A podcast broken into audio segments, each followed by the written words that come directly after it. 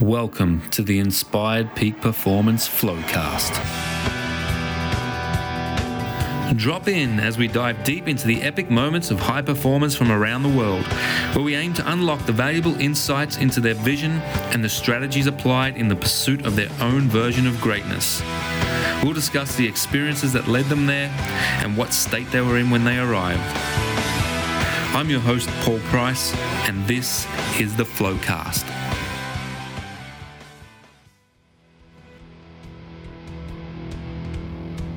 Today, I have the privilege of speaking to Darren Holder. Darren's passion and expertise in the high performance sporting landscape is second to none, and his passion for excelling coaches and helping them to be their best is contagious. Darren is the managing director of Coaching Better and has previously worked as the elite coaching manager for Cricket Australia. He has been pivotal in improving coach education internationally and for many other sports in Australia, including Swimming Australia and Rugby Queensland. Although Darren's work in Indian cricket is well known and inspiringly impactful, and I'm sure you will enjoy and get a lot of value out of his stories. So sit tight and enjoy the conversation with Darren Holder.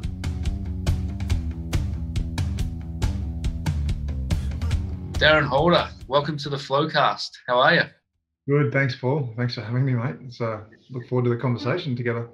Yeah, no, look, um, I'm, I'm really excited about it, and um, we share a, a heavy intersection um, of passion of passion through uh, through coaches and coaches' well-being and performance. So I'm super um, super grateful that you've taken the time to to chat with me about it and share your expertise and, and what you're up to in that space because. Uh, you know, from from where I stand and from my experience as a coach, um, the work you're doing and the work that you know people like yourself inspire me to do and move towards. It's it is you know life changing and, and, game changing for many people, and um, and it's something that needs to be brought to the forefront more often. So so yeah, so I'm super excited. But I thought I'd love to give the listeners a bit more of a um, education on your journey a little bit from through sport and you know how you've ended up here in um, with your with your business um, coaching better and you know what led you to this point and what was what's been your journey through sport to get here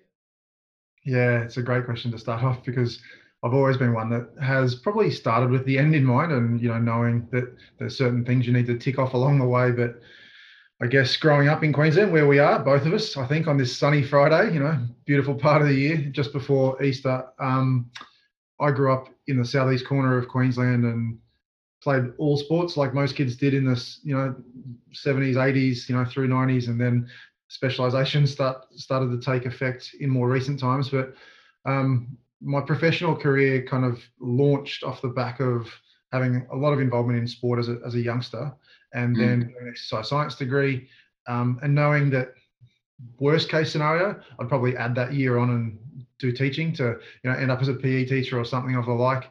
But I was fortunate that I got a apprenticeship, I'd call it. Um, was involved with Queensland Cricket at the time as a development officer, um, my first role while I was completing my degree and going through the coaching certification process and and so on, and got to just do a whole lot of stuff managing a geographical area, um, which was sort of the southern corner of Queensland, managing stakeholders from committees, uh, coaches, administrators, players, obviously that are coming through a pathway. Um, delivering mm. courses as well as clinics in schools and clubs and and then coaching some elite players as part of my portfolio to assist uh, state youth teams at national tournaments. So for those first few years, I thought it was a really nice blend of kind of experiences that I was exposed to to hone my views on talent development, player development, people development, but also learn more about the game of cricket through, through that involvement, but also just coaching as an assistant in some programs and as a leader in other programs. So yeah, it was sort of mm. scaling a whole range of different things. So cricket was you know the first sport that I was immersed in, um, and then kind of graduated through the ranks within that environment. I was lucky that really early, um, we may even get to this part of the conversation. John Buchanan, who arguably was probably the most successful cricket coach there has been, um, given the tenure that he had with the Australian team. He was still coaching Queensland when I first started, um, so was exposed to John and some very forward-thinking ideas around how we analyze the game, how we record and measure things, but also what kind of philosophy we should have as a coach. So about managing the people as much as the skills of the game. So it was about making sure that we looked after them holistically. So he challenged me. I still recall um, quite early to have a clear coaching philosophy, which is still very central. Um, it hasn't really changed. There's been tweaks and you know little pieces that have probably evolved a little bit along the line, but having that really early in my coaching career was a great foundation to be able to have something I could always refer back to and provide direction when you know you wanted a bit of certainty and clarity on where you go next. So um, that was essentially the first best part of 10 years of my professional career. So graduating out of a university environment, you know, applying my skills in that space within cricket um, and gathering a whole range of experiences in different contexts. Um, and part of it was to um, be a participant in the process of delivering coach education. So uh, for me, it was level one courses I was delivering for people in the region, so parents and young coaches who are transitioned out of playing, right. and also be a contributor in in areas of my expertise. So doing a sports science degree, I kind of was a lead on the biomechanics and skill acquisition and those elements of our level two program in Queensland. Um, and I really found that exciting. Like I, I, enjoyed working with people who were teaching others how to get better. Um, so kind of led to at the time by as we were evolving as a, a nation and cricket was really strong. John took over the Australian team. They had a really strong run of success um, with some wonderful players who are, you know, yeah. generational players um, in, you know, Warne and Ponting and McGrath and Gilchrist and the like. Um, Australia was being recognised, and I think it was when Australian cricket was really thriving and growing into the kind of modern day. Um, so throughout Asia, who were trying to catch up and keep on track with the rest of the world, England and Australia, and probably the West Indies had preceded us.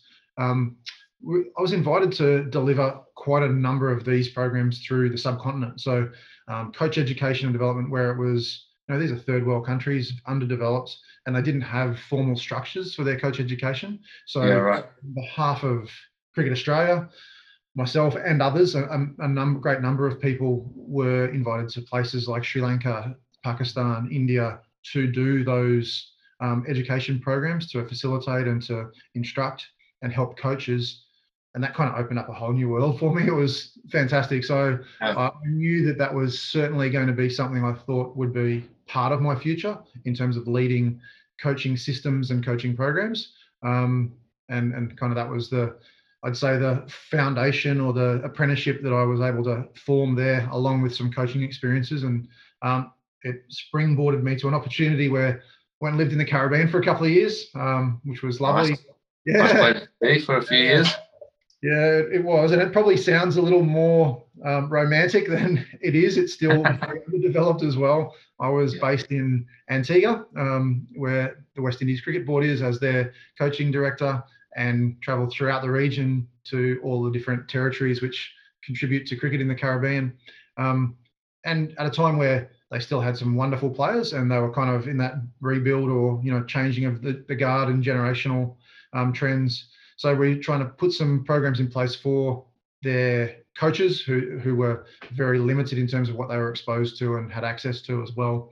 Um, so that was a really great time that I built some really strong relationships and could continue to work with and to this day you know have have contact with people in that part of the world when it comes to cricket and supporting their coaching.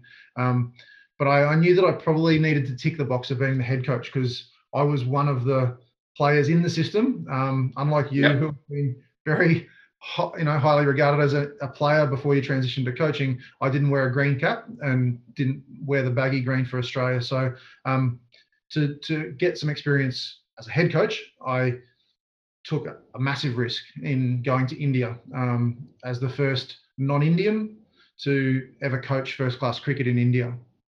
So, wow, okay.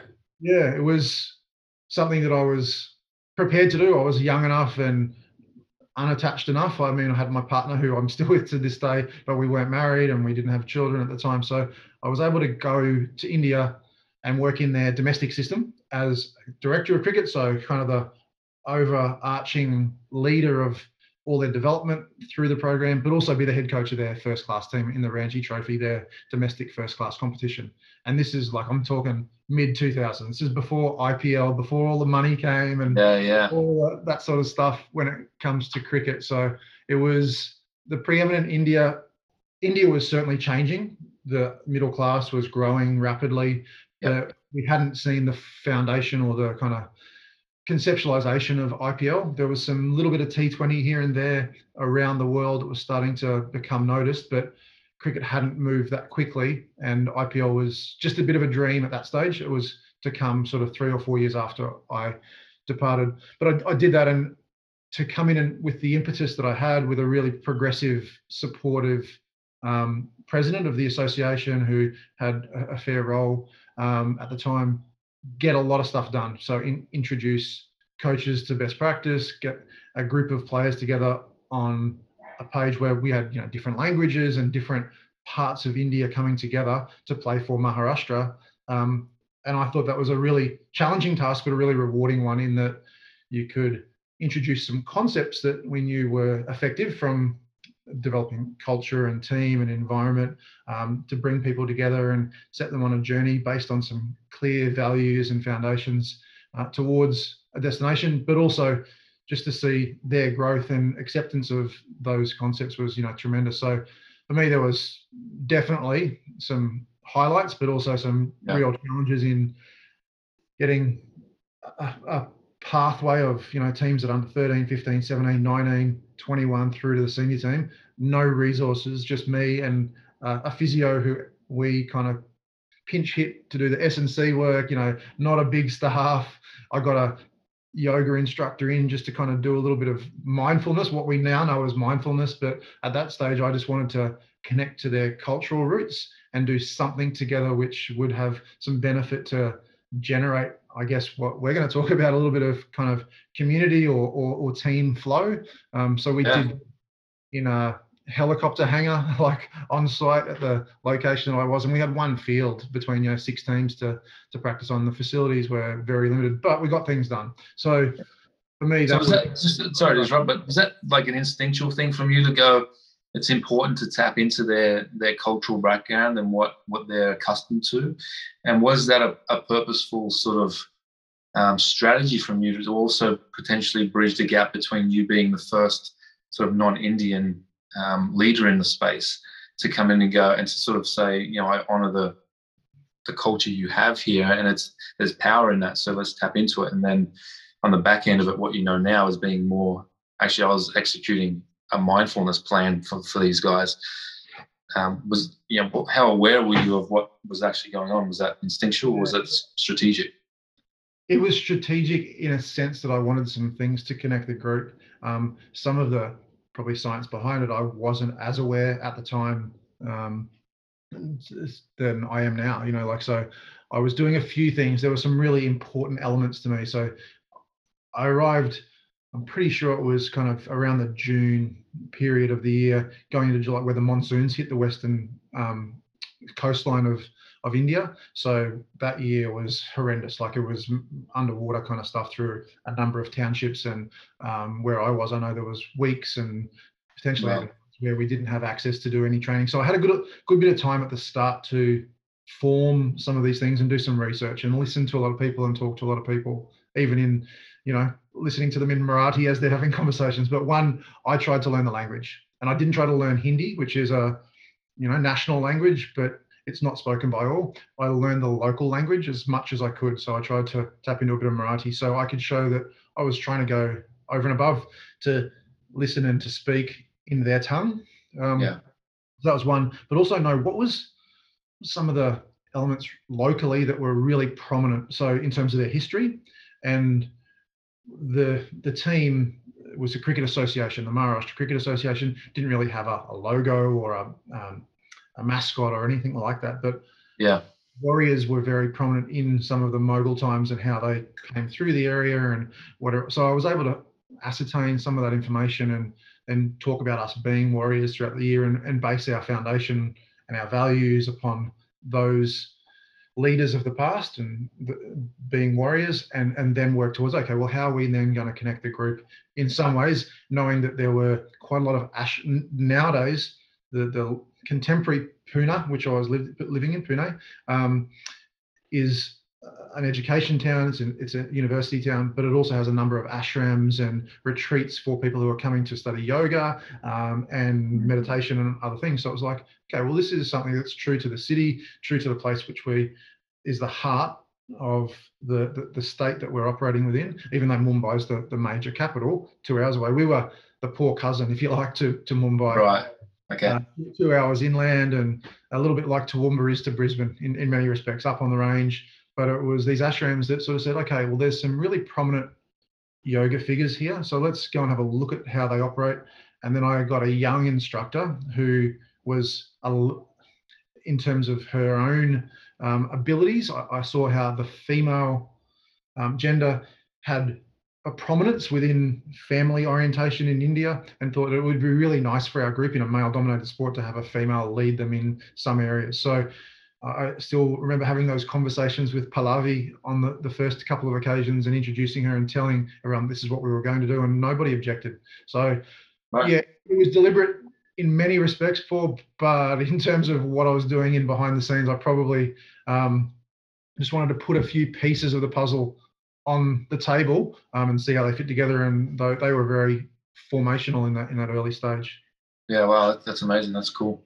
Yeah. So I know this is a bit of a we've yeah covered a little bit of ground on, but in terms of the journey, that that kind of got me to the late 2000s. I came back to Australia, um, having really established some good stuff there that put people on Indian teams for the first time. We beat Mumbai in Mumbai for the first time in over hundred years, like in a four. Oh wow!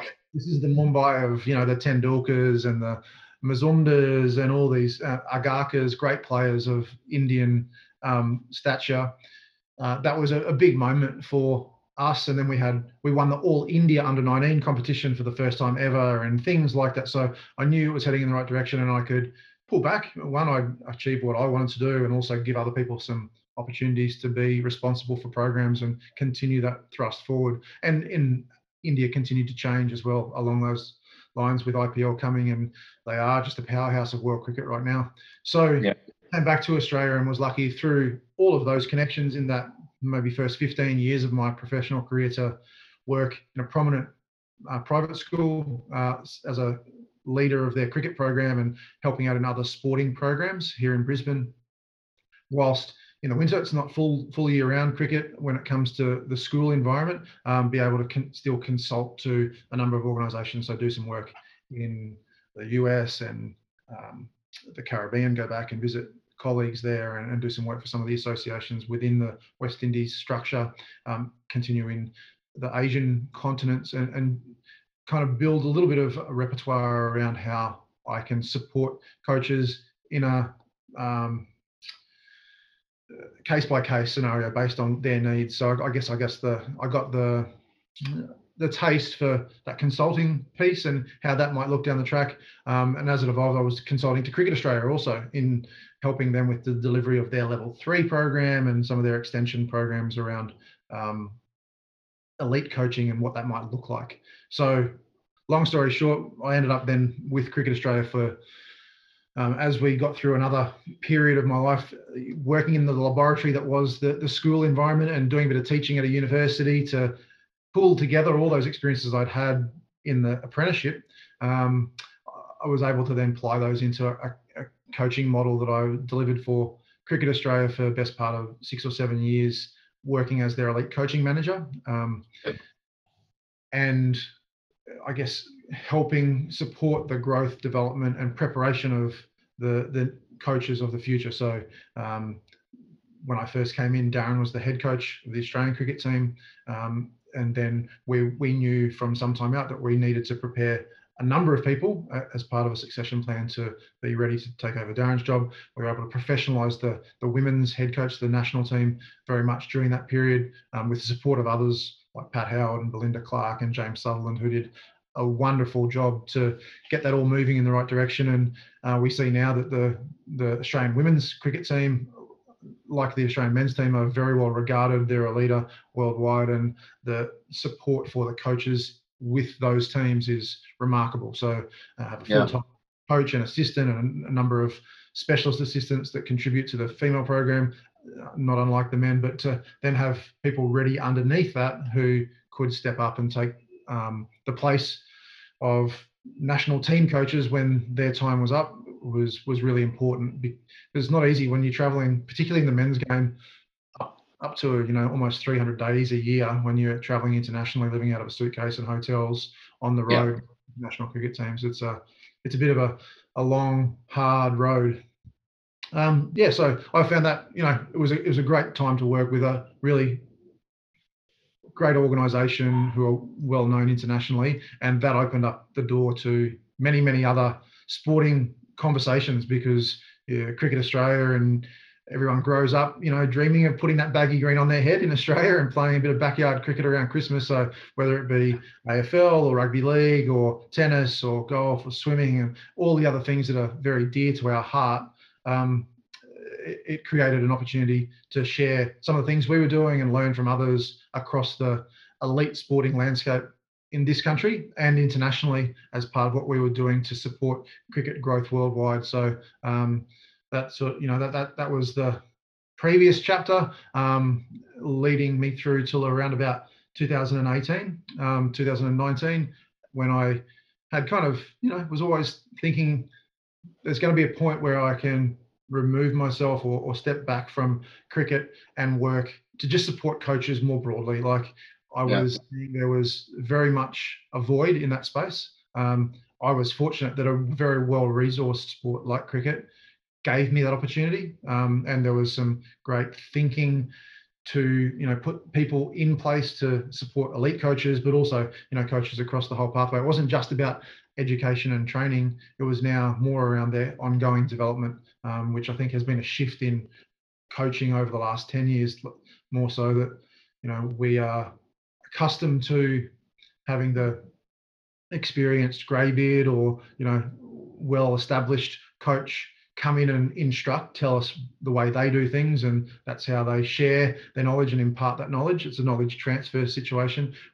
That's kind of the historical accreditation and education model whereas now it's about facilitating conversations to to help people grow based on their experiences and working out what their fingerprint looks like and how they can best fit the environment and, and grow the environment that they're a part of. Uh, so I was excited by that and and the ongoing, I guess, interaction I was having with many sports. So um, hence uh, the opportunity kind of presented over uh, building over a probably three or four year period to look at what would this be it was an independent operation and and how could we yeah. um, support the ongoing growth of elite coaches, which I was most most I guess um, excited about because that's the space I'd I'd done a lot of work recently, um, but also obviously providing for my family and and making sure that it was you know going to be uh, an exploration that was one very very um, rewarding for me personally, but also rewarding for everyone that I came into contact with.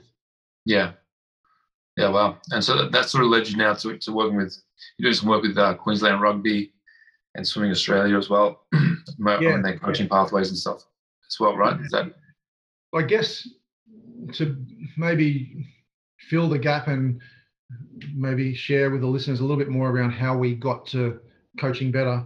Um, a really strong colleague. So I was always interested in the literature and evidence that sits behind why we do what we do, um, coaching practice, coaching performance, and um, through various, um, I guess, colleagues that are, are, working to help coaches be educated, and, and through the education and development of coaches while I was still at cricket, came into contact with a few of the universities in, in this country that have strong programs that have been well standing for, for long periods of time and offer you know a nice curriculum to prepare people for the journey of coaching that lies ahead and continue to support them through that process. So yeah.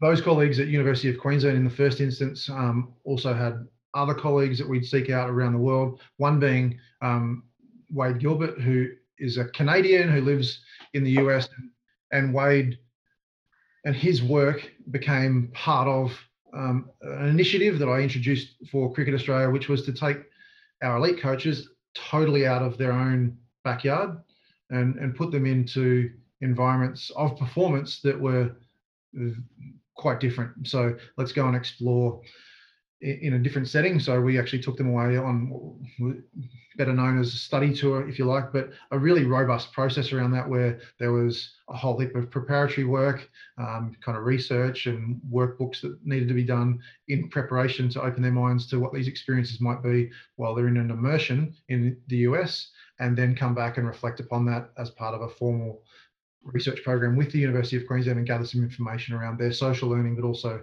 the learning that they that took place through the interactions and facilitated workshops that we were having while we were away. So during that, it was really important for me to connect with an expert internationally and have them distill the experience for us. So Wade became that person, and I got to know Wade very well. We speak every other week um, now, and he had written some books um, and, and, a whole heap of stuff as part of his role as the editor of the International Sport Coaching Journal. Right. And publications in the past, he was one of two people to write a, a definition on coaching expertise and effectiveness in, in, the late 2000s. So one of the great scholars and authors in this space of coaching science and, and coaching um, practice. Um, so through yeah through the connections with Wade and the book having been called Coaching Better every season, he kind of came to Australia. Oh well, I brought him to Australia for the first time in I'm going to say it was 2017. I'm guessing now, so four or five years ago now. Um, yeah. For the first time that he'd been here, predominantly to support the elite coach program that we'd established with Cricket Australia, but also to um, showcase what he had to offer. And we set up things that were multi-sport across the country because, to be fair, the the system wasn't doing that. The system there was a gap in the system that Australian sport probably was servicing those sports that were part of the Olympic movement within the AIS and National Institute yeah. network. Yet the professional sports were left on their own a little bit. So I was able to connect a lot of the professional clubs as well as that um, National Institute network and, and Olympic network, the bodies, uh, NSOs across the country, and have we had breakfasts in Brisbane, Sydney, and Melbourne, and we also engaged with a number of clubs and organisations across the country. So Wade was here. We spent a little bit of time together, and you could see that that was required. There was so many people that just lapped it up, you know, from you know the highest level and head coaches of AFL teams and NRL teams across the country, um, netball, cricket, etc., all the way through to you know some of the smaller sports and and participants at in university degrees, but also your local clubs and community club coaches that were able to access those experiences. Um, so to, to kind of move from where Wade came here, we spent some time together and we continued to evolve this process of taking groups on an annual basis to the US. Um, for three or four years, took a leadership tour with the spine of the organization after Justin had just been appointed as the head coach of the Australian cricket team, with the captain Tim Paine and the CEO and the, the performance director, if you like, so the general manager Pat Howe, and really looked at leadership and how we were going to get on the same page around what the, the next phase for Australian cricket was, having had a scandal, if you like, in you know our history that happened in South Africa. So that was a really nice way to reset and push forward together. And it was at that time that I realised that you know what we've achieved a lot here, and it was going to be a little bit of a changing of the guard. People were well set for what was coming down the track, um, and, and I'd been fortunate that we included some uh, AFL coaches, some baseball coaches, some rugby league coaches, some tennis coaches, other people from other sports in some of these immersions as it got you know the last few years. And as I was able to do some of those things for other entities as well as myself. And so what what came to bear was there's actually an opportunity here to do that as one part of the business but also work then with some of those leading organizations who don't have the resources and the privilege that cricket australia did yeah. well there. So as you said, Queen, Queensland Rugby League is one of those organisations now, and we've established a, a coach capability framework for their coaches within the Queensland Cup competition, just underneath the NRL, with their head coaches at I intrust super level, all the way through to the under 16 rep level, which feeds in so 16s, 18s, and Colts into their senior teams, both male and female. Um, and similarly with Swimming Australia, it was about working with their high performance unit to develop a strategy around how do we prepare coaches who are going to an Olympic Games in Tokyo, um, but not just for now, but for for Paris and LA and potentially Brisbane if we're lucky enough to yeah. get the Yeah, fingers crossed. Yeah. Yeah, that, so that's kind of where we're at. We, have developed that strategy. It's part of uh, one of it's one of the pillars in their high performance strategy for that next two cycles and in the process of implementing that with their what they call performance pathway. So um, the flippers coaches across the country, which are just underneath the Dolphins, the team coaches that do attend the Olympic Games. But I was just at a retreat a few weeks ago with um, Rohan Taylor, the head coach, and his staff around that conversation of laying a really nice runway for when they get back from Tokyo, which is a real priority right now. How can mm. we start to be informed of you need and how we can support you to be the best version of you, knowing what skills will be required in Paris on pool deck in 2024 or in LA in 2028. And, and similarly, with, we want more Queensland coaches in the NRL. So we've got to help Queensland coaches to be better equipped to, to move forward and have the skills required to deal with the pressures that come in major yeah. sport. Yeah, amazing, man. What, what a journey you've had. And, um, you know, it's clear to say that your immersion in the coaching industry and and your experience beyond that, not just in Australia but globally, and taking from different cultures and different perspectives is is going to hold you in good stead. And that's no wonder you're having success with the sort of the ideology that you're putting forward at the moment. But I want to I want to dive into the context because we sort of talked on a surface level, like we've talked about like what's missing in the coaching landscape in terms of yeah, each most sports have their coach education programs and their process, and they're teaching coaches how to coach a sport coaching the X's and O's, as we as we say.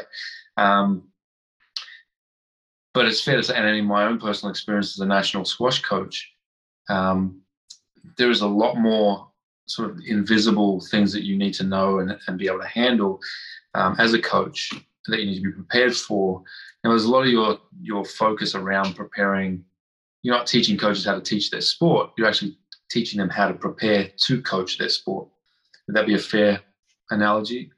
Yeah, certainly the the stuff that I have been through as part of that journey, you're learning so much through trial and error. Even when you're first going out and visiting a school, you know everything's so organised. You're trying to help a, a class of boys and girls hit balls, catch balls, throw balls, bowl balls, and you've got this nice little sequence set up, and it all looks pretty and it's organised, and you've got them occupied for. But you're actually not letting them go through the mess that's required to learn properly um, because yeah. it is much of a so i realized that you know we probably weren't doing things as well as we could have in that delivery and that's you know you can layer that across all parts so where coach education was much more instructional and i was certainly talking about the skills of the game more than ever at the level one level two level um, courses and programs that we were initially delivering the the wiser and older and more experienced we get, we, we realize that it's more about the how and why than it is about the what, the X's and O's. Um, so I, I would totally agree that there are many, many layers that coaches through an education process um, don't get exposed to, which is unfortunate. Having said that, uh, the caveat is that there are so many sports and NSOs and and those national institutes now that are aware that there needs to be a shift. Um, and they're putting processes in place to address that. But it's still we're playing a little bit of catch up at the moment to fall in yeah. line with international frameworks and that acknowledge you know that there are some co- core competencies that coaches need to have and they're not always about the domain specific knowledge yes that's important what would what would be some of those those things that you would consider so, important I guess uh, for, for me, I, have got a pretty clear and simple framework that I try to put it into coach speak, you know, if you like, so that people understand um, the the definition that Cote and Wilbert uh, and Gilbert would suggest that it's about your integrated professional knowledge, which is knowledge of the sport and how to teach it, mm-hmm. along with your interpersonal knowledge. So knowledge of the people and the connections and relationships and how to build those and around you, but also knowledge of yourself, the intrapersonal knowledge um, and how they all come together to support the development of athlete outcomes, which are competence, so development of skills, confidence, their ability to bounce back from setbacks, their character, so the individual uh, uh as a person and resilient and everything else, um, and their connection to a group. So the program or the sport and everything that goes with that. So those four C's. So for me, it's about I, I, say the professional knowledge is your craft. You need to know your stuff. That's really important. Yep. You need to know yourself. You can't lead others until you can lead you and be really reflective and self-aware and who you are, what you stand for, and how you need to go about things. But then you need to know how to. We're in the people business. Doesn't matter whether they're wearing a squash uniform, a cricket uniform, a rugby league uniform, or a cycling uniform. We're dealing with people, and yep. they're people on bicycles or with a racket in their hand or with a bat or a ball. So we're dealing with people. So you need to be able to connect and to a certain degree understand how others see the world as well as how you operate within that context and be a really good listener. Um, the one thing that's not part of their definition, um, which is the academic version, I think we all exist in a culture, whatever that might be. And I've been lucky to live and immerse myself in different cultures, but Australia is a nation which is different to other parts of the world, whether that be Europe or North America, South America, Africa. So we're a, a, a, culture in ourselves, and there's certain things that we hold very close and dear. But even the states in Australia are very different. If you look at the way yeah. people speak and behave in South Australia versus Queensland, there is quite a distinct difference in, in yeah. things that happen. Not to say that we're um, not the same people, but there are certain you know discrepancies in terms of one our preferences that's AFL versus rugby league might be one you know that's certain changed as those sports have become more national but there's there's differences within those cultures but then when we look at a team level and even within a sport so cricket has its own subculture squash rugby league AFL they're all different cultures the swimming um, situation I'm in now. And then clubs within those sports have their own cultures and they definitely want to stand alone. So, what the Melbourne Storm do versus what the Adelaide Crows or the West Coast Eagles or the Nunawading Swim Club or the University of Southern uh, Southern Queensland or Sunshine Coast Spartans do in the swimming world. You know, there are so many differences in the identity and the, the standards and the behaviors that are associated with those clubs. So the culture piece is also really important. And we hear a lot about that in sport these days, how coaches become the architects, if you like, the mm-hmm. engineer mm-hmm. of those environments which build the culture. Um, but culture is really, uh, and I've heard this from someone else, I'll steal their words, uh, it's the artifact of all the relationships that are part of that environment. So it's the presence of all those interactions and collisions that are healthy on an ongoing basis that kind of dictate and shape what your culture looks like. But there is a framework that the leaders will set and you know we'll try and get people on a path towards a journey that hopefully is values based and has some strategy around a higher purpose and where we want to go on a journey so it's not just about winning titles. Yeah, that's important. It's good to keep sponsors and fans and everyone happy, but ultimately it's about a journey and sport is a journey. And um, if you do things well, then inevitably you're going to win some games along the way. Yeah. And actually, I, I, just on that, like saying sport is a journey, and it and it is when you take a sport as a whole section, like a you know squash is a sport, and it and it does have all these different subsets of cultures all the way down to the club level junior levels. And then we also have our own internal cultures that we have, the way we operate in that. But you know, and so sport really is a, is an infinite game. Like the, the sport will carry on. A coach can get fired, a coach can leave, a, a player can retire and stuff. There's the, the sport goes on. It's an infinite game. But we, but we, but we measure everything on a finite level. Like, did we win today?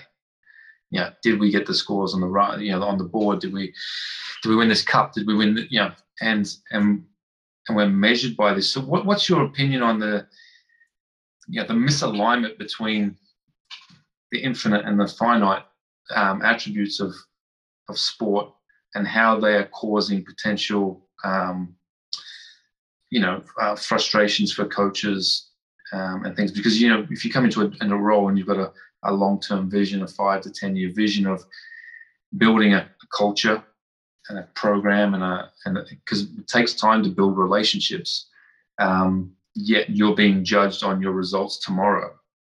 Immediately even though you're being hired for that vision. So what is some what is a way that um, you know how would you handle that with with coaches that are faced with that sort of predicament? I mean it's it's a reality we walk into as coaches. So yeah. what's what's your thoughts on this without any doubt i um i totally agree and like that you mentioned the finite infinite stuff because you know there's some wrestle in that conversation you know i've heard simon sinek who's written this book on you know the infinite game and yeah.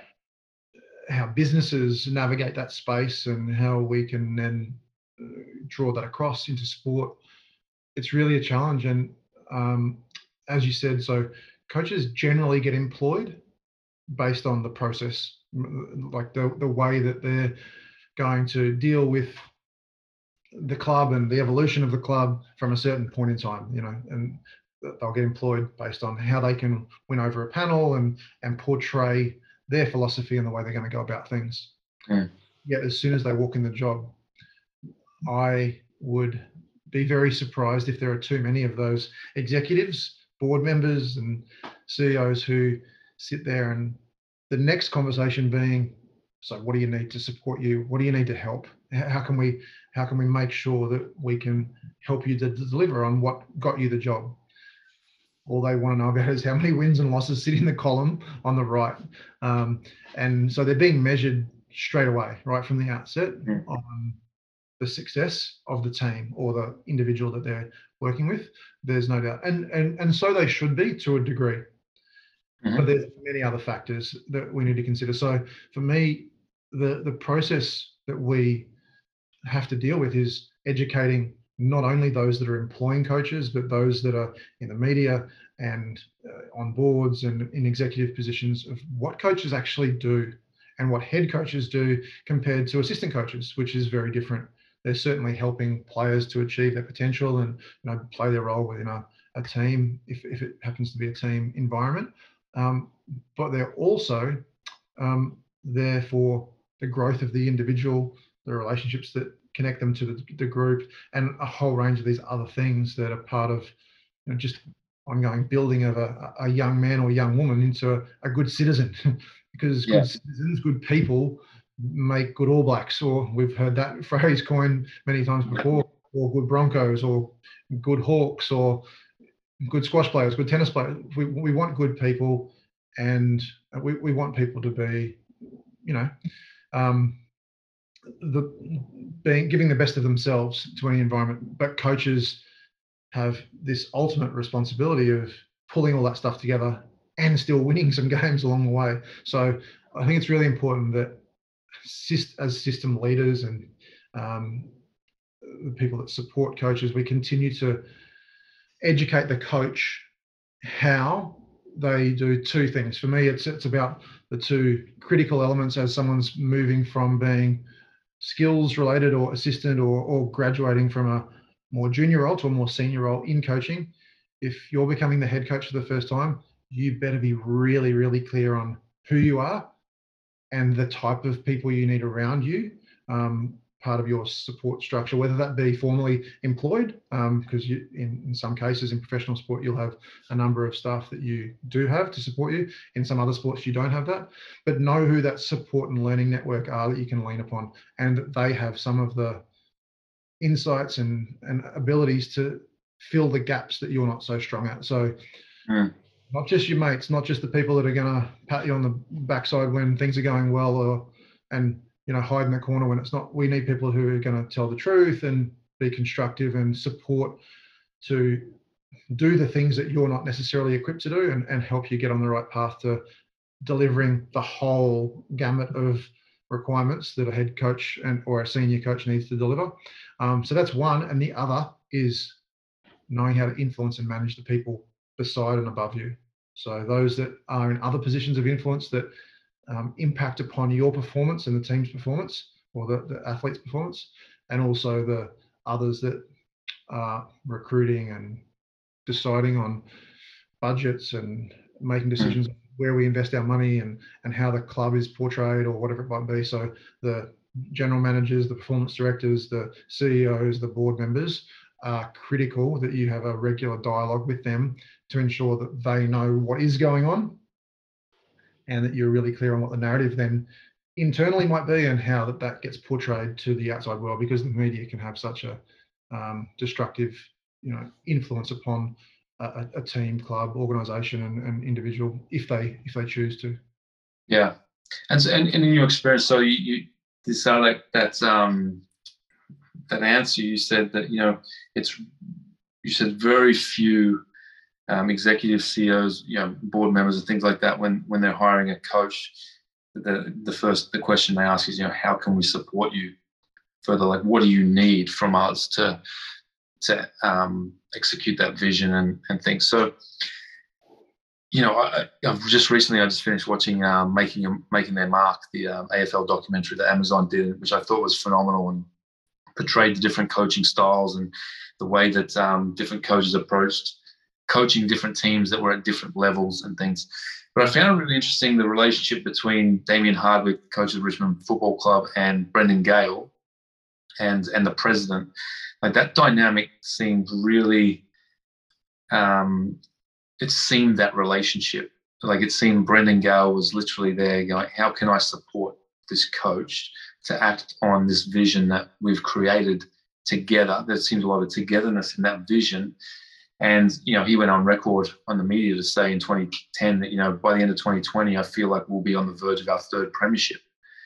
And Gary Lyon looking at him going, like, seriously? Like, are you saying you're going to win three premierships in the next 10 years? And he's like, yeah. Um, the strength behind that. Once you cast that vision and they, that philosophy behind it, um, everything about what they presented, and I know there's so much more that happens behind closed doors that rather than a documentary, but everything just seemed in alignment. The way they communicated with each other, the banter, the um, the way that Damien would speak to the players, you know, the, the choice of language he used, um, and it seemed very consistent from top down all the way. Um, how rare is that in sport? Do you find? And and and is this is this something that you know that teams need to be and athletes and coaches need to be looking at going like we need to be modeling this sort of thing to build these types of relationships and this um, identity around who we are. And you said you know you got to know who you are. It seemed very clear that those people were very clear on that.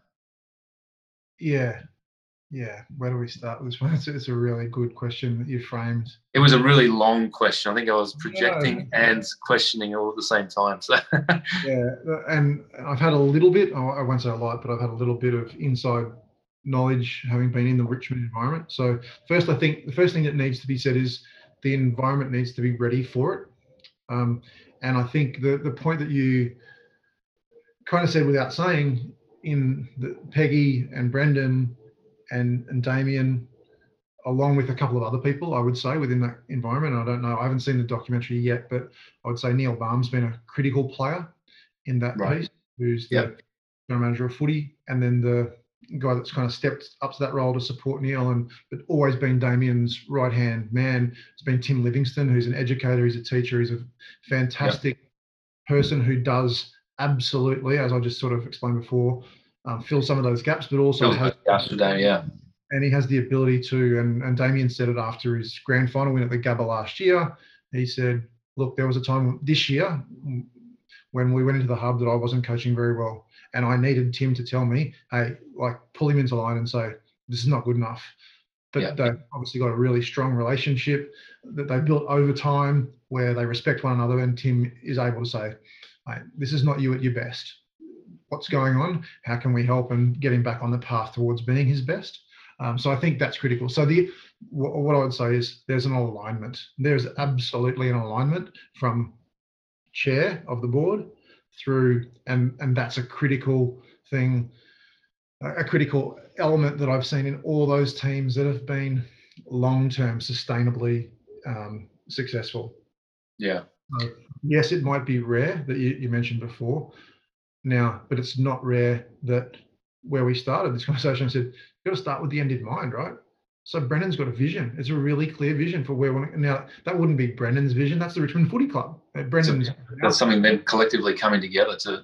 Yeah, and they live and breathe that. They actually have a very value-based um, organisation I've seen firsthand, and I know that that group you talked about, they meet at a little cafe in Richmond at least once a month. I think it may even be more regularly, and have breakfast together.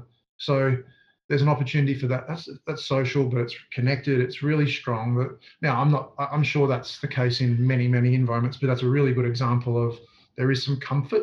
There's some safety or security that they're working together on this, even though they have different roles within the process to provide an environment where this is a journey. This is not about winning a flag. This is about a journey of making the Richmond Footy Club um, one of the great clubs in Australian sport. Now, fantastic that guess what? If you're going to do that, you're going to win some flags along the way. And I, I applaud yeah, them. Absolutely. Um, they've done a great job, um, and they'll continue. They'll continue to do that. They've you know shaped young men's lives and made better young men as a part of that process, which is I know one of the things they hold really true. And other people that are part of their organisation, you know, working there is you can tell when you walk in the building that it's the place that people want to be a part of and that you know that's fantastic and i think that's a common trait that you do um, see when you when you see some of those clubs. Like for me the other piece that maybe doesn't get recognized that often paul is when you've got some of the people that i talked about before who end up in those leadership positions above the coach if they've coached such an advantage. Such an advantage. Neil Balme was a, a head coach. Neil Balme was a head coach. Yeah. Tim Livingstone was a head coach. Did Brendan Gale, did, I know Brendan Gale was a, was a, was really a, a, great player, but did he coach? I'm not sure Brendan has had a, a long coaching, but you know he's understood coaching. I, I talk about James Sutherland in um, the Australian cricket setup. He was a coach. Yeah. He worked at Carlton Footy Club after he finished his cricket career, but he coached with the Victorian. So he was the CEO of Australian Cricket. Pat Howard, he was a rugby coach after playing for the Wallabies. So we had coaching background at different levels, which really understands the process of what it is required for a coach. Now, uh, the two other clubs that spring to mind that have this really strong culture and have built sustainability over time, the Melbourne Storm, the director of the, the footy director at Melbourne Storm a coach. Frank Ponissi, it's not just about Craig Bellamy, it's about Frank and Craig and a lot of other people without question. But again, Frank and Craig complement each other remarkably well to be able to deliver all the things they need to for their assistant coaches, for their support staff, the head of performance, Lockie Penfold, and all the great people that work in that organization. And, you know, they've visited, as Damien and others do, they go and visit other places. And I, I, I, would say that one of the most impressive that we've all, and I use that from you know, the guys at Richmond who have been away and um, other sports that have been part of this as well, along with Craig and Frank, who have visited the San Antonio Spurs um, and seeing that relationship with Gregg Popovich and RC Buford, who was the equivalent, you would call him the general manager at one point, but he's now become the CEO. And when they first started, that when Pop first came to the club, their roles were reversed. RC was in coaching and Pop was the yeah. GM. So now, you know, they've had obviously great success in a small town compared to some of the other budgets and programs in the NBA. Um, and they've, you know, developed one great people over time. I think there's not an NBA team that doesn't have a coach that's come out of the Spurs system. You know, they've they've produced yeah. really good qualified people. And again, the, the organization definitely is one that welcomes others to to try and continue to improve on a daily basis. Yeah, yeah, it's it sort of springs to mind. You hear it quite a lot in um, business context around, you know, like you shouldn't be too big to to to you know to really truly run an organization. You should have you should have um, you should have a deep understanding of what it takes to run each role. Like, you know, spend some time in your business um, doing each role so you have an, an, understanding you have a level of empathy and, and, a, and a bit more. So it sort of reminded what you said then you know a lot of you know neil Balme coach general manager so the, a lot of these successful organizations are having coaches move their way to the helm that have an understanding that know when they need to be out of the way need to create space for the coach to execute the vision and do what they do um, and empower that, support that um, emphatically, and and provide that safe space for um, risk taking. You know, we we talked earlier offline a little about risk taking and stuff, and how so many coaches are afraid to step outside of that box of X's and O's and go and look at different opportunities. You know, and, and a good friend who actually introduced us, Cody Royal, um, touches on this a lot. You know, like looking outside the box of different things and going and, and you know look, look you know look as far as like movies like Moneyball and and things like that or that that story where someone's gone everyone's doing this but what if we did that yeah. it takes a strong organization uh, and, a, and, a, lot of great people with a clear vision and purpose and, and, philosophy to actually support an ongoing vision that is risky you know and and and backing themselves to to have the level of um, uh, creativity and aptitude and um, strength to to fulfill it in in the long term so it's um, I sort of forgot my own question then, but uh, I got excited about uh, that connection. But in terms of the risk, you know, what, what can coaches do that feel like they're not um, they're not able to take the risk to act on their true vision um, when they're being sort of maybe suppressed by an organization or some board or some other issues that are coming at them from a different angle, not able to actually execute or feel like they can execute comfortably without risk of losing their job tomorrow because they didn't win next week. Yeah, I think that all stems from the previous conversation we're having around you know this alignment and understanding where where we're going together, um, mm. which is really important, and not losing sight. The, the main, I, I, know, you know, we talked about the Melbourne Storm.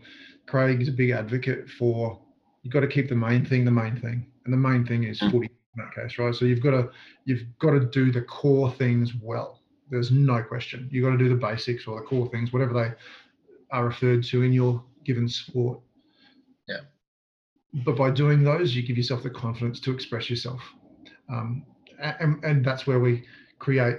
I like to think of it as a framework and some freedom within a framework. So we've got some boundaries here. We need to do the things that we do well and know what they are and how we do them But then we actually need to be able to and, be encouraged to as coaches as players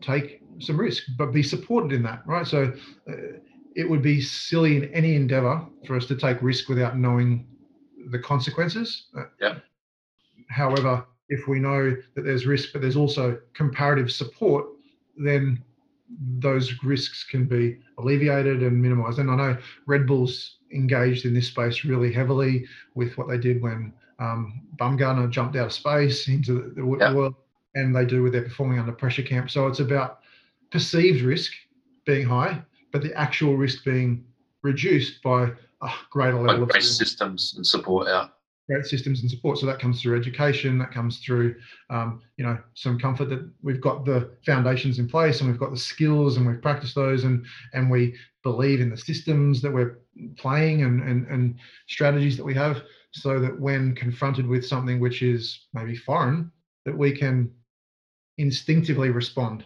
And I think that's what we see when creativity is encouraged within different environments so that people can take those risks and be supported. And yeah, there's going to be times where coaches make mistakes. They're human, and players make mistakes, and staff make mistakes.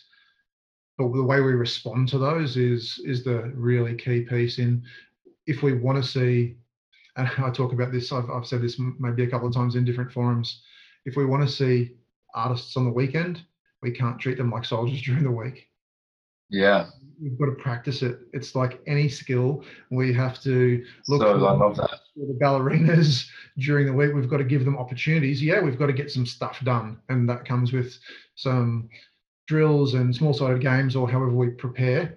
But we, when we get to performance, whether that be an Olympic Games, when we're standing on the blocks and an Olympic final in swimming, or whether that be in an athletics event, or whether that be in a team at a, in a final, we need to make sure that we've prepared them for those experiences by practicing the skills required in that, that setting. Yeah. And as you said, like, you know, you know, wanting us to be artists. And, and, and funny enough, again, we celebrate, we celebrate the, the success of risk creativity and all those things in sport. You know, like you know the guy who just went on a tangent and hit you know a whole bunch of six sixes um, to win the game. You know, by just leaving it all out there and just you know, and, and sort of we we celebrate it, but it's often suppressed in a lot of a lot of times, unfortunately. But um, but funny enough, and, and in my space uh, where I focus a lot of stuff on flow and the flow triggers and stuff with risk, creativity, novelty, and all these things being triggers that actually induce a, a flow state for peak performance. Um, you want to have that, yeah, building the confidence in the system, that foundational piece where they can always fall back on that. Like that's the that's the baseline. But then, you know, um, empowering that piece to go, you know, look, don't don't go crazy on going for all these shots or you know throwing it all, you know, going for the um, the barrel from the center of the grounds um, five times in a match. But but at times, if trusting that instinct and knowing that if you have a crack at it and it comes off, we're going to celebrate it. Um, if, if you have a crack and it doesn't come off, we can't we can't equally turn around and punish that either. You know, I mean, if we're going to celebrate it, we can't punish it. We've got to there's got to be that common ground going. You had a crack. What was the lesson we learned? And again, to bring back to to Hardwick's uh, communication with his players, you know, with uh, with the sort of um, the incidents that happened mid-season with a couple of players uh, breaking protocol and the COVID restrictions and stuff like that, and being sent home, and club being fined hundred grand. You his words to the players that were shown on on the documentary were, yeah, the young fellas, they've made mistakes. They're going to learn from this. What do we, you know, how do we treat this? What we learn from this and how we move forward. And his optimism, optimism and his humanistic approach around that, it seemed to me, and you said this word earlier, creating safety. So it seems that coaches purposely or unpurposely, you know, uh, are, are, building this, uh, touching on our, our humanistic needs of safety, connection, love, support, which then sort of empowers us to sort of transcend into peak performance. You know, it's my sort of belief that without a, a solid level of um, those humanistic needs being taken care of, we can't have sustainable peak performance, which you know touched on a solid well-being foundations and having protocols in place to make sure your well-being is optimal and optimized. Then knowing that you can jump up into that space of I'm going to get super creative right now because I'm feeling it uh, I'm going to make a decision that goes against the grain a little bit that the commentators or the media is going to potentially abuse me for. But if it comes off, I'm going to be celebrated. But it's instinctual things, and we see this, we see this in sport um, all the time. Um, like just that they're drawing on our humanistic needs, but as you said, like there's no safety, there's no foundation of feeling safe to go out and go. I know I'm allowed to trust. I've been empowered. I know the people around me will support me fail. Um, yeah, and I'll, and as long as I'm willing to learn from that, then we can have a crack. But we go together as a team. You know, we, um, yeah, that's really important. The humanistic needs of that foundation. It's it seems, and even in where where I've come from with, with in my roles, going that stuff for me as a coach wasn't in place and you know, two two and a half years into my role, I resigned with you know struggling mentally, physically, um, burnt out, and just not able to to do what I love doing the most at that point in time, and having the effect and the impact that I knew that I probably could on on the athletes and the and the sport. Um, so you feel like that's you know, is that part of your thinking as well in terms of we've got to have a, a we've got to have a safe space of base baseline for organizations, whether it's sport in any business really. It's in life, you know, families.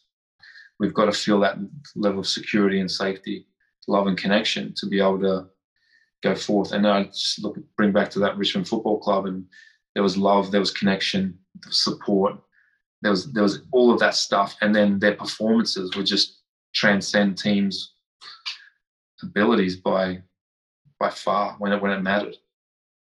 I think what's really important, uh, uh, you're absolutely correct. It takes time. Like yeah. learning takes time, and Richmond Footy Club hasn't just said, you know, that Brendan made those statements in 2010. It wasn't until Damien will acknowledge he made a significant shift in 2016. And yeah.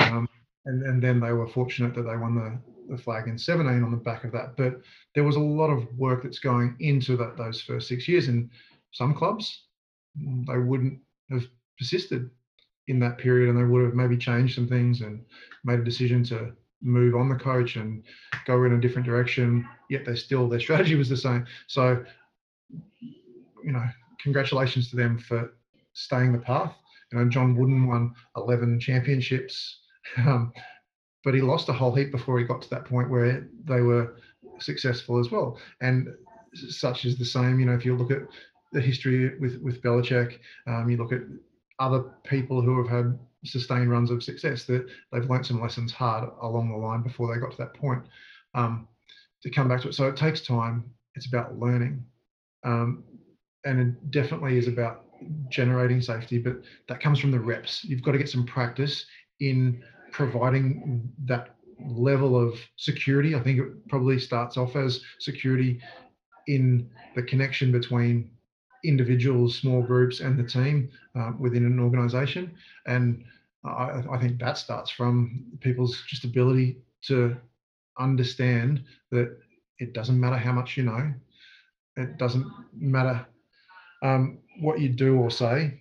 It matters how how you how people feel within the organization. So what is that you know creation there? So that that comes from I guess the quote that Maya Angelou, you know, speaks to and, and is quite prominent in literature around, you know, people don't know what you said don't, or don't remember what you said. People don't remember what you did, but they remember how that you made them feel. Yeah. So it's about creating that over time because that doesn't happen overnight. It's about creating an environment in any of these high performance settings where people feel like they belong. Belonging is one of those basic needs that we all you know so yeah. the different theories in motivation but also um, actualization you know it is about our psychological needs and how we can connect and belong and then how do we have some autonomy and and how do we develop some competence and helping people in each of those areas to um, grow. I talk about first of all probably from a coach's perspective maybe slightly different to a player. The player definitely wants to know as well. So the knowledge areas that we we mentioned earlier so craft self people and culture first of all our job is to know what we know. So where do i stand? Where what do i know? And hopefully can i work out what i don't know? And if i don't know what i don't know who can help me to find out what i don't know? Who are the people i need around me?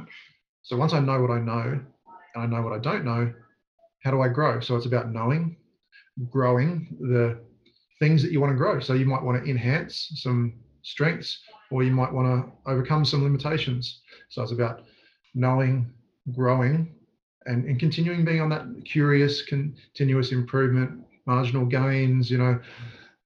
So feedback comes back really important, right? Like, yeah. you know, a lot of head coaches, you know, I didn't have, you know, from I, I, I'm using my experience a little bit here, but I didn't have immediate feedback often you know, I didn't have assistant coaches. You know, a smaller sport, um, lots of pressure from different areas, and not much feedback.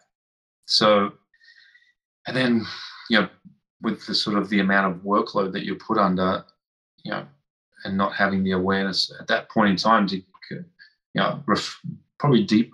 You know, I reflected on my performance, but reflecting deeper and more often uh, around that space you know, that feedback is a is a trigger for us to perform better. Like it, as long as it's as long as it's structured in the right way and and it's it's not constant criticism. It's it's it's, it's projected or uh, given to us in a in a really you know supportive manner towards the same vision that's in alignment with our values and culture we've identified. That's that safety going. Oh yeah, I can see. Yeah, and you, you're using a couple examples and. Um, but knowing and, and and having the curiosity and the courage to go what don't i know and what what can i do to strengthen that or who can i get in that can play that role and be that person there for me to go uh, mate your, your weakness is showing again or you know like let's do some more work around that yeah. and i believe you're at an ais conference um, recently and um, i think eddie jones was talking a bit about um, he, what he, i think he called it a critical friend um, who was someone there just by his side all the time, which is almost like a coach for the coach, um, mentor for the coach, or you know, they probably played a whole, whole host of roles. But do you think that's the way forward for coaches to be able to? Because athletes aren't going to really generally give to you know you've got to create a lot of safety around athletes giving you pretty honest feedback around as a head coach because um, they're in fear of pissing somebody off.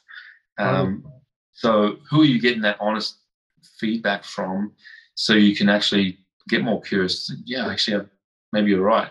And there's someone that can actually facilitate that for you to go, cool, we're going to get some, let's, let's work on this thing and just keep tapping you on the shoulder to remind you about that stuff. You know, is that the future of coaching? Is that, is that something that, I think for me, that would have been so valuable and so probably would have kept me um, a lot more sustainable in, in what I was doing. Um, you think that's a future of coaches and should coaches be sourcing people like that out?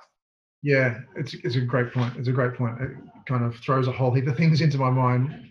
One being, if we step back to you in your role, you know, you were learning that a little bit on the fly as a national coach, you know, because as we started off, you know, talking about education programs, we don't teach people the skills and they're probably not in the space where they're doing it regularly enough to, to develop that self-awareness when you're coming through the system you know until you're isolated and you're leading a program that that's more and more required. So that self-awareness to know know what we know and what we don't know to grow some skills so that we can flow. So i talk about knowing growing so you can flow like the things that you're most interested in um, and be at your best more regularly comes from having those people around. I'm glad that you brought up eddie because eddie would say I've heard him say this on a number of occasions that he's a much better coach now when he's accepted that he doesn't know it all. Earlier in his career, when he was and and he is a workaholic. He he works 16 hours a day. He's a terrific coach. He's actually learned how to interact with people much better over time and soften a little bit um, in his nature. But when he was at the Reds and the Wallabies, he probably made some mistakes by thinking he knew more than he did and not being open to that. Um, and he, he, said very recently, um, having Neil Craig, someone from outside of his sport, uh, from another sport, to be there as that critical friend is a great way to keep things on check for him, but also for all to keep the temperature or the climate of the environment humming along and just be that independent set of eyes because he's not he's not a threat. He's not a threat in any way because he's not there to take over the coaching of the team. Yeah. A, history and pedigree in that domain. Yes, he's been uh, an AFL head coach, and yes, he's had time working at you know institute, you know, as as a sports scientist in his previous career, professional career. But he's got some skills that help support that. I also think to um, Ron Adams. So some people that might be listening would know Ron Adams is a 73 year old truth teller who sits alongside Steve Kerr at every Golden State Warriors game. You know, Steve engaged and employed Ron not, not only because he's a, a truth teller who's been in the NBA for 50 years, but because he can see things differently than Steve, who's a relatively young coach, but had some great success having played in Bulls teams and Spurs teams where they've won championships. But for Steve, it's about, yeah, this guy's a defensive guru and, and, and a really good development coach of defensive systems. But mm. for me, it's about having that critical friend or truth teller to give me the insights that he's accumulated over a, a, a you know great career. Um, and Brad Stevens had worked with Ron previously. So some of these younger coaches in the NBA have kind of walked down that path. So to answer your question, I think those that are intuitively self-aware may have less need for it, but the demand on the head coach is so great that having critical friends, whether they be directly involved in the organization, now that might be the case with the the general manager at the Melbourne Storm, Frank and Craig, their relationship, or it might be Tim and Neil, who have had coaching experience with Damien at Richmond. But in some cases, it might be an external person who is yeah. just to provide that level of support and be part of an environment on a semi-regular basis because the resources simply don't exist to have uh, a permanent member of staff that is dedicated to that role and function. Yet I do see that um, having some position where you can be one step removed actually is an advantage as well because you're seeing things through a different lens and you're not necessarily immersed. So there's there's some pluses and minuses of being inside and outside the organization. Um, the the I guess the um, summary or, or, or the, to bring this to a, a head, the critical piece is that coaches need to understand their learning and support network really, really intimately and how they can know what they know and know what they don't know, how they can continue to grow so that they can just be at their best more often. Yeah.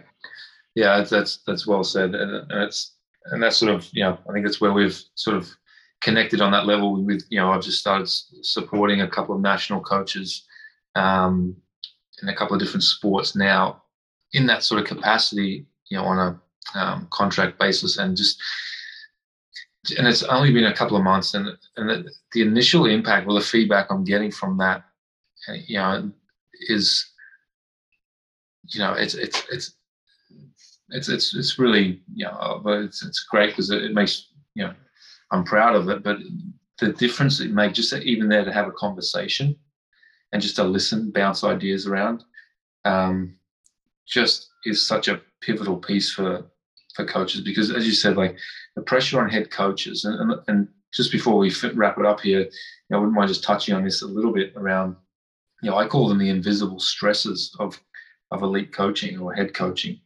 and and these invisible visible stresses aren't you know lost on volunteer coaches, you know, all the way through the spectrum. You know, people because you know I definitely know there's volunteer coaches out there who get abused and things like that from some parents and whatnot and stuff. But from a head coach level, you you're pretty isolated. You, that's a, a, we've heard many coaches go on the record the loneliness of it. It's very similar to a CEO role in, in a lot of respects because you you can't you can't vent up, you can't vent down. You, you know you've got to seemingly have all the answers and, and as you said, bring the culture, bring the winning, bring the the learnings, bring the player development, personal development, all these things together into one package um, but you've also got to manage that for yourself. You've got to manage your own well-being, and you know, and, and the amount of time that head coaches invest. I mean, you just said about Eddie Jones; he coaches 16 hours a day. You know, like that. You know, it takes a special person to be able to commit that level, but it comes with a cost. And for many coaches, they care so much about the players and the group and the team and the, the results and the outcomes and the and the developing people as uh, or developing athletes as great people. Um, that you can get lost in that and your identity can wrapped up in it and you forget to take care of yourself. And this is a part that really fascinates me a lot is that you know coaches are optimizing their athletes for peak performance yet they're showing up without sleep you know um, not hydrated well not you know, not undernutritioned they're not taking care of their own mindfulness, visualization, all these things that we know improve performance. You know, what's the understanding of most coaches? Do they, do they think they're performers, or do they, you know, like are they are they in the awareness that they need to optimize their own brain performance to get the best out of themselves? Because if you're if you're if you're sleep deprived, your brain is not going to recognize patterns of play, your ability to make decisions, especially game time, fast, quick decisions is going to be impacted. So, is this something that coaches are aware of? Because in my experience, talking to a lot of coaches, it's all they always bring the conversation back to the athletes. They, you know, if you ask them about their own well-being practices, uh, practices, they're very like they are quick to bring the conversation back to oh, you know, make sure my athletes are doing this X, Y, and Z. But you're not doing the things that are going to optimize your own performance. So, what's the impact of that long term, given that the landscape of coaching is changing now, um, and you know, social media, all these things of the invisible stresses that come in fast and furious and relentlessly. You know, what what should coaches be doing? Do you think to to manage that, to mitigate the stress and um, things? And there's a a dual responsibility here. It's one the coach it's also the organizations that employ those coaches mm-hmm. that we have good practices and routines in, in place for the coach to adhere to that. And, and I say that because um, I've said recently the biggest competitive advantage is not the tactics, it's not the techniques, it's not the physical conditioning, mental practice. It's optimizing the coach. Yeah.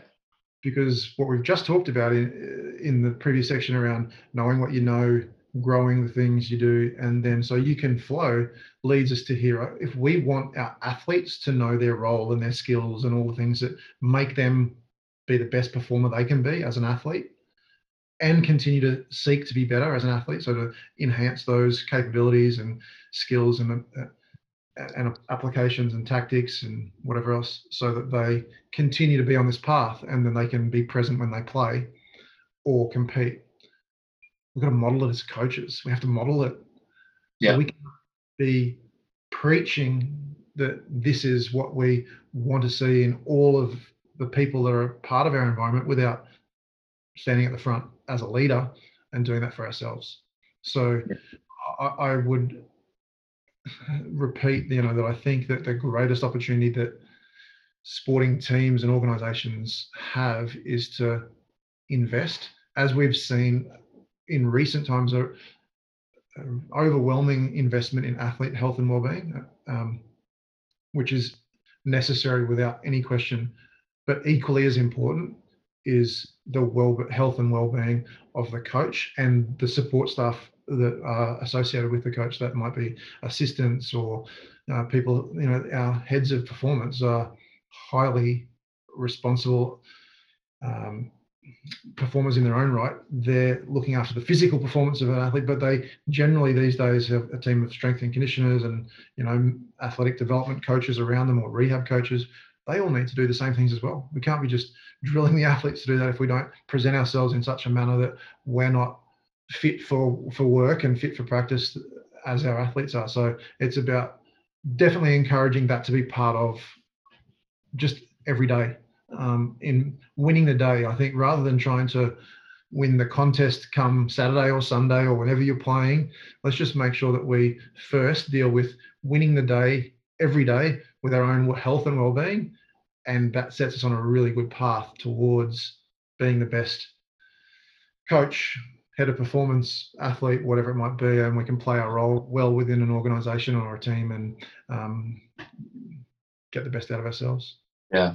Yeah it's definitely a case of that um, we all think that when we win we're going to get get that happiness or that joy or thing like that but it's really it's the it's the reverse way around. You got to yeah a well optimized coach is going to have the ability to connect deeper with their athletes, build better coach athlete relationships, pattern recognition is enhanced, and their ability to get into flow, a flow state while they're coaching, which is not very hard for coaches to do. Like they're hardwired for it, that that's the main thing they thrive on.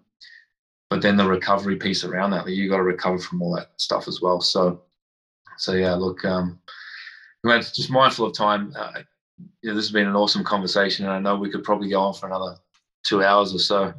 Um, but look, I just want to um, express my gratitude for you taking the time to share your knowledge and uh, and your thoughts and experience with with with myself and um, whoever gets the pleasure of listening to you um, on this podcast. And um, you know, I love the work that you're up to, and um, and yeah, it's it's uh, it's it's meaningful and impactful. So so so keep it going and. Uh, I look forward to uh, chatting further in this space with you.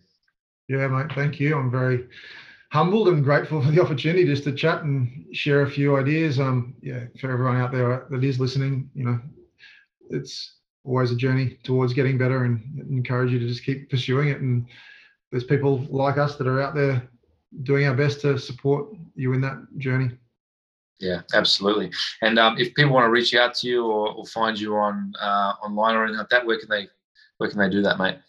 Um, LinkedIn's really easy. You know, you'll find me just by searching the name. Um, and I think on Twitter and Insta, mostly Twitter. I think don't do much Instagram. Leave that to the kids and my partner.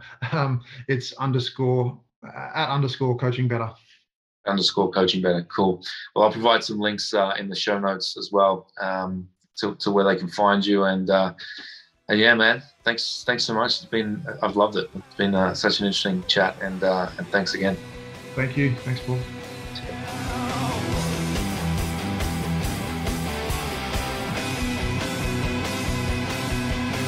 Thank you for dialing into the Flowcast I hope you took away some valuable insights to make your challenges and journey a little more epic. If you'd like to learn more about how we can help you find more flow and upskill your vision and mindset, check out our flow programs at www.inspiredpeakperformance.com. Or you can follow us at Instagram at Inspired Peak Performance. Thanks again for sharing your valuable time with us, and please feel free to share and subscribe to the Flowcast. Until next time, get out there, find your flow, and create your own inspired peak performances daily.